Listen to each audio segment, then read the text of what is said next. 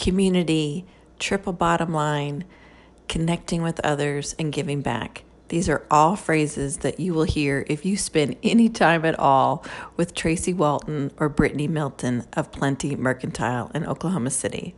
They have several locations now. They are a thriving, beautiful mercantile that has all sorts of fun gifts. They have my very favorite uh, children's books that I always buy for people at baby showers. Uh, but in today's snippet, I want you to hear about how they invest in their community and the difference that it makes. Enjoy. So, what has been an impact you have seen in your community when you see people get involved? Because your district is kind of known for that, you know, for people to be active and uh, with creative mornings and just other things. So, what, what have you seen about uh, how your community has evolved and grown? Oh my gosh. Um, in the beginning, when we started eight years ago, it our the, the physical makeup of Automobile Alley was different. We knew that we would be a destination. We we intentionally wanted to be a gathering place uh, for different experiences, to add depth to our brand. We wanted to get to know our neighborhood. We wanted to get to know our city. Um, that was a very intentional thing. What we've, what we have witnessed that has grown from that is a um, deep connection with the businesses that are around us and that are in the city, other retailers, um, a, a, support system um, that we certainly did not develop. We've just been lucky enough to be a part of but we plugged into that.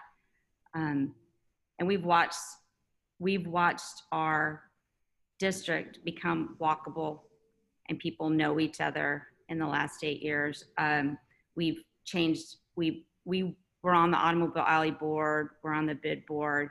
We've taken a, um, a huge interest and inserted ourselves and our business into the community in a way that we can help affect that change and help make those decisions that make gathering together and building community easier. I mean, it really does. It goes to, you know, making Automobile Alley uh, safer to walk. So we've been a part of the lighting and the traffic design and the parking. And so those hard, hardscape decisions that we can be a part of have, have helped our business and have helped um, help people come to our space and, and feel safe. So we've done a lot of work in that area. And a lot of it is just having a space that you're able to open up to the community. Um, you know, there are only so many great days on the rooftop and we're a business and, you know, we have a triple bottom line, people, profit and planet. And, you know, we're, we are a for-profit business and, um, having the space to rent out and to offer to the community is has worked out well for us because they're the same people. I mean, it's the same same community that we're supporting.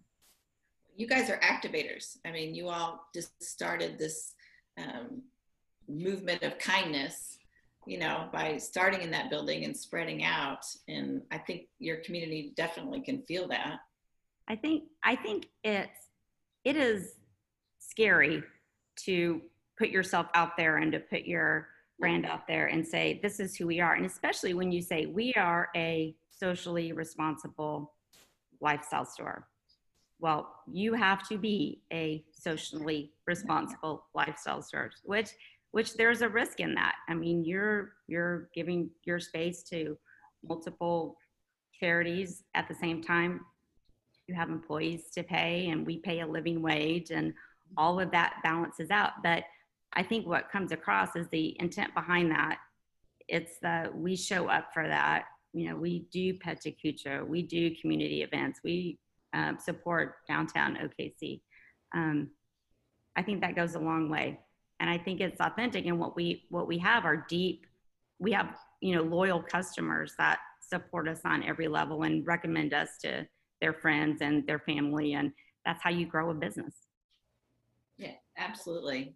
I, I mean, I, I, authentic is a great word to describe you all, for sure.